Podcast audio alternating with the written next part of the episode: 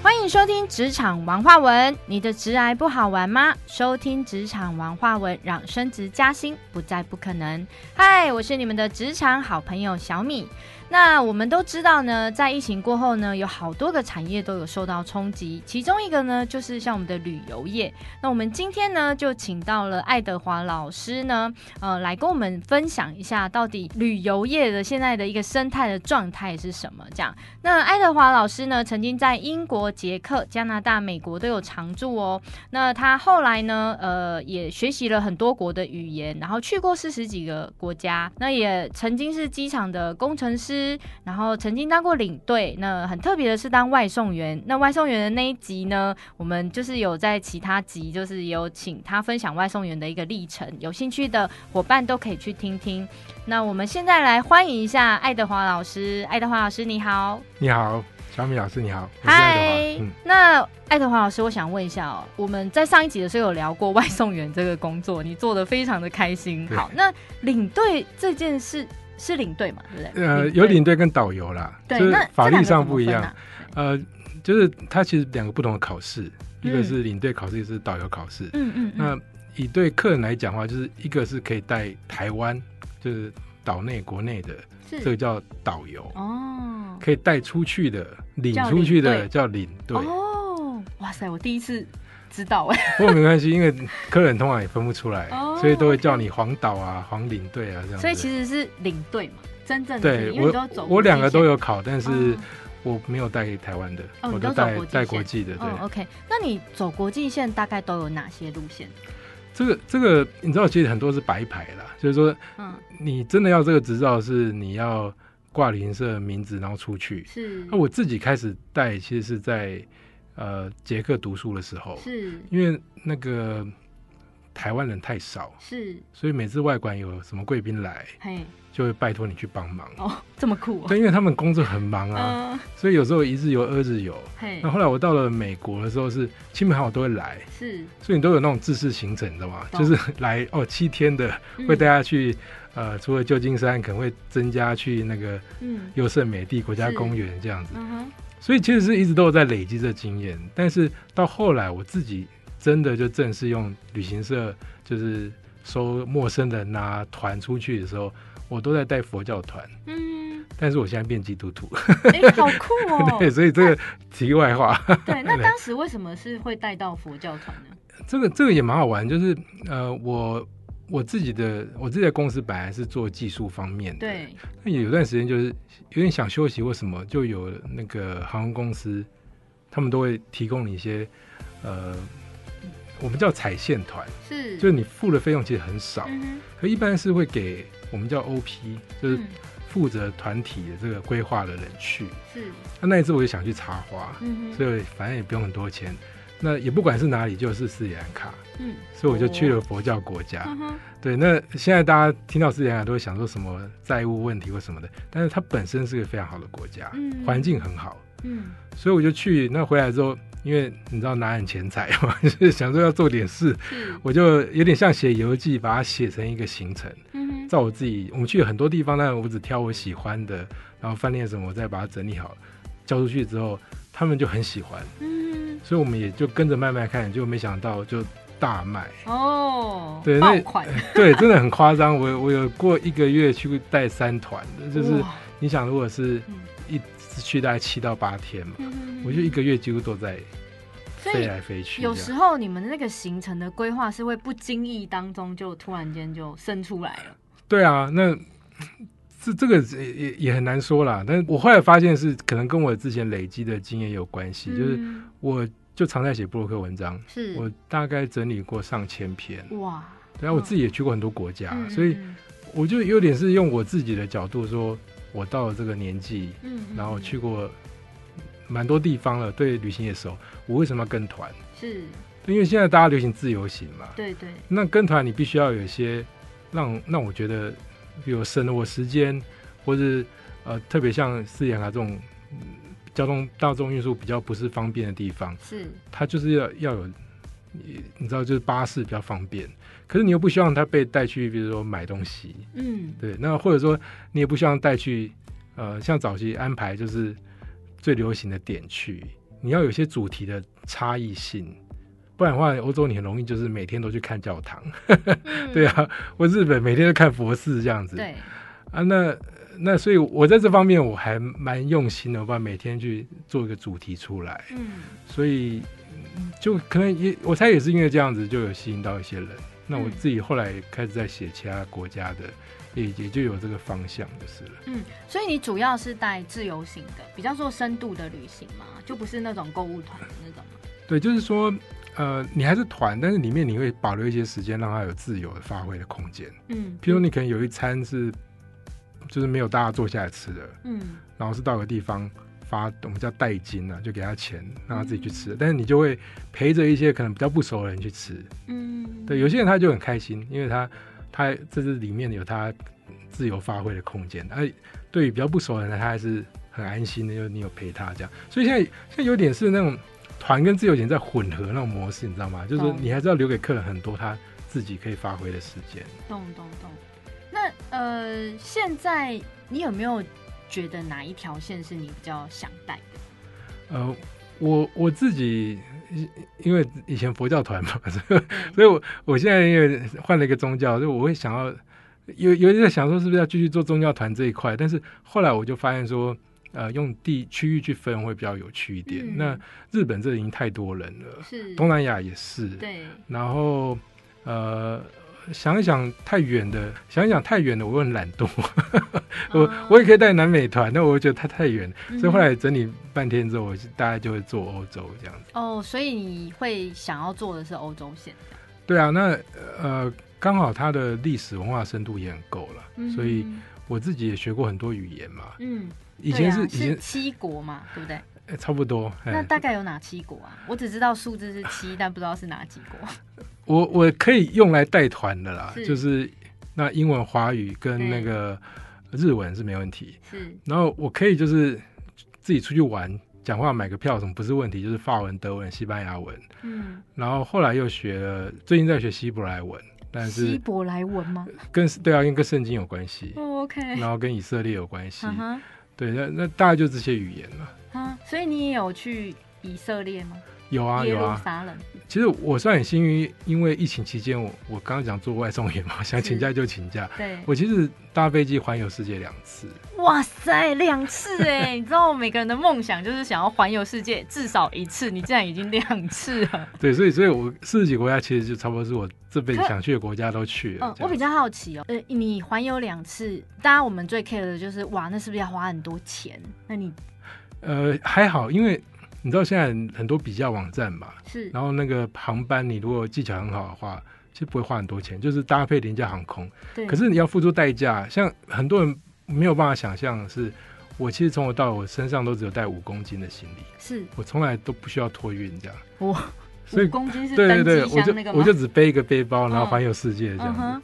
对啊，所以甚至连当地人看到说啊，你只带这个来我们国 家这你样，是背包客哎，标准的背包客。我是真的。可以就是背一个背包。那你住的地方是随便睡吗？我发现你要变动很重要，嗯就是如果你今天都坚持自己一定要住四星饭店或什么，嗯那一定花非常多钱。对，可是呃，你如果安排过程中搭配各种网站啊，你有时候可以嗯住住，像有时候会住住那个教会啊，嗯然后有时候会住很好的，嗯然后或是说不要住在主要城市，去旁边的城市，嗯反而会遇到一些有趣的地点啊。嗯嗯，所以加一加不会花很多钱，可是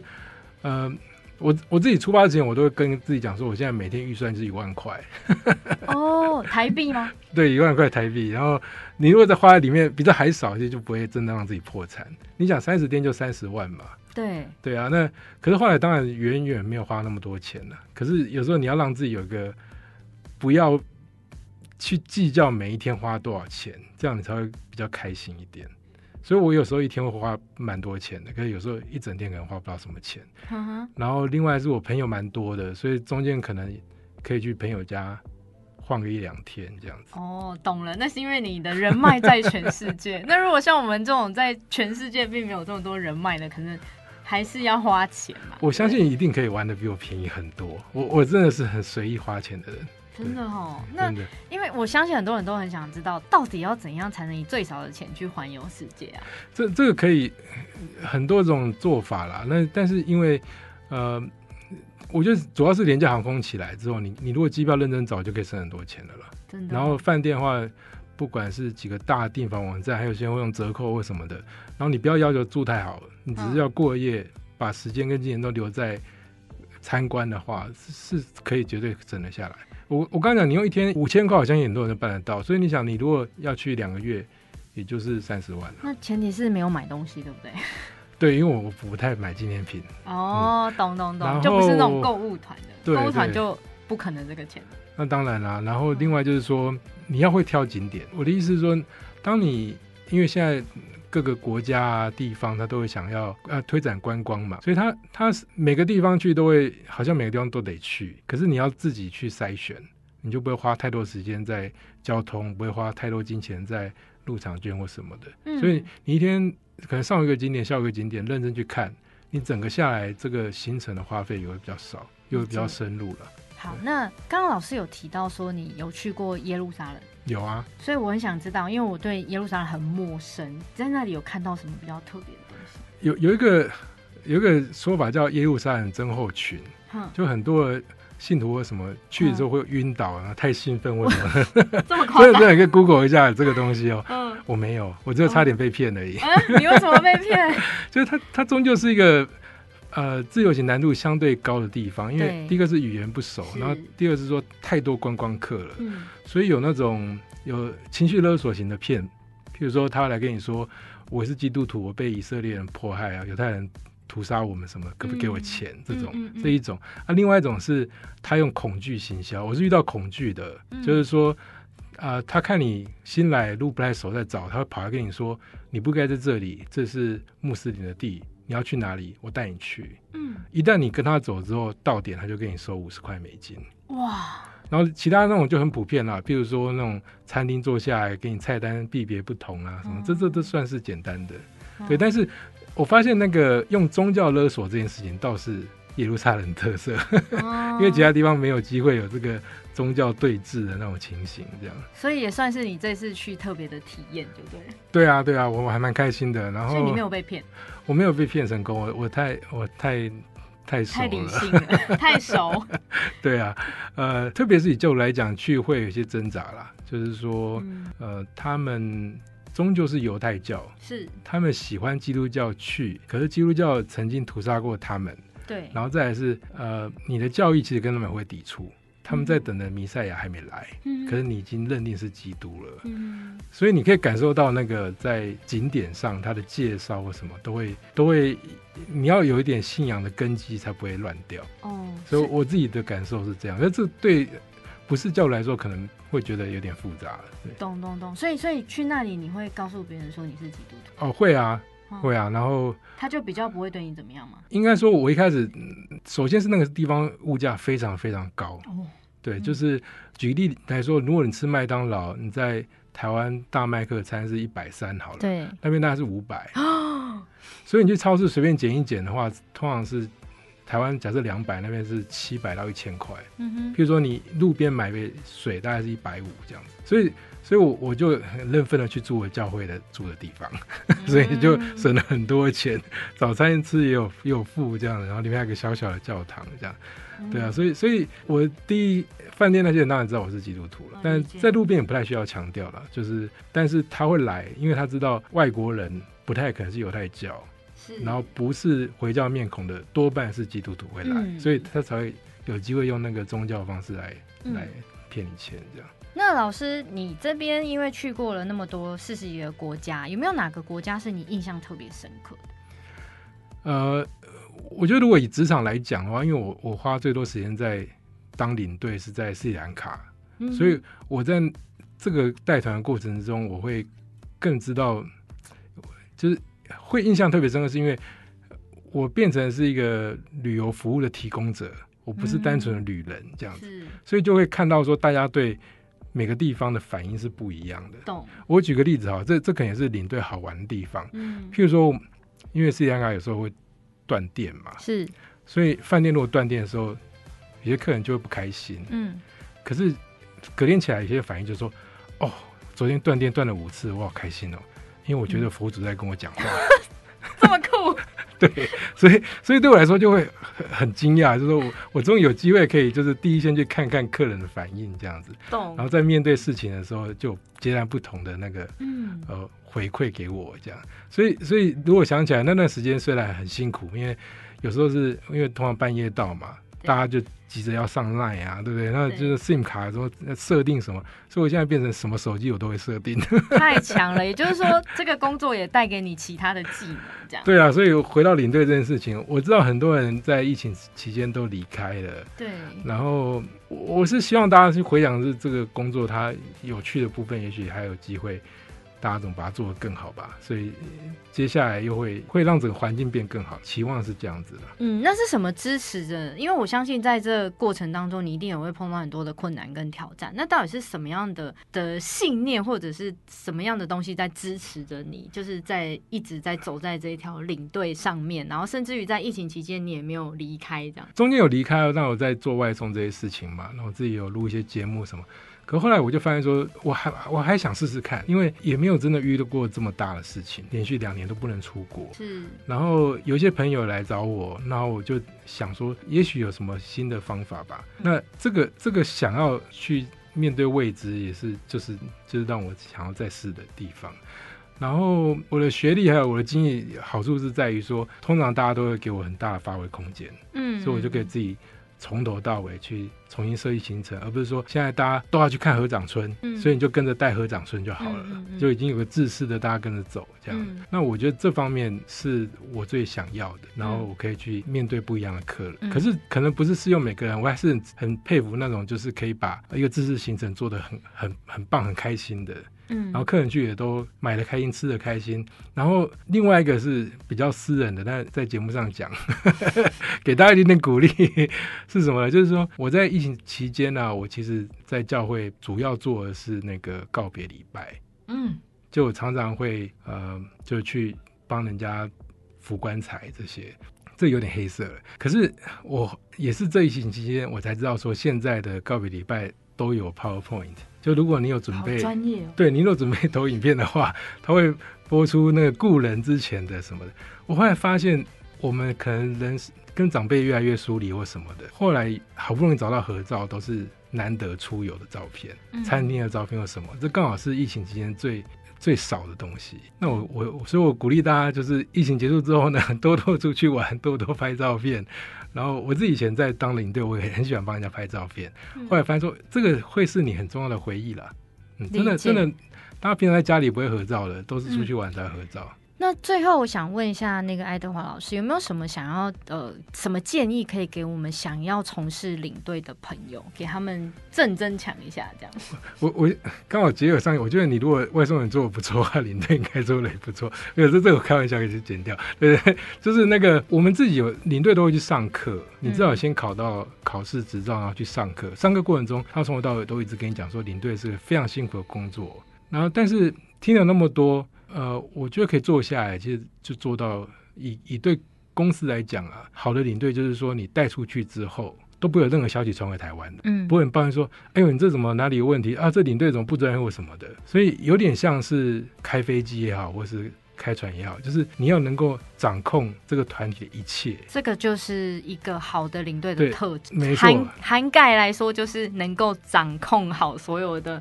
带团的所有一切事宜，就对，了。包括情绪呀、或者是一些细节，所以你可以先试试看带你朋友出去，嗯然后家人出去，嗯年龄层不同，然后对关系不同，你看看你有没有办法，handle 大对家。五天回来，然后你都没问题，这样子，哦，OK，这样你就可以是个好领队这。个感觉也是一个修身养性的工作 哈。绝对是，绝对是。但是他有很开心的时候，啊嗯就是呃，譬如说我刚刚讲的拍出很好的照片呐、然后借这个机会可以呃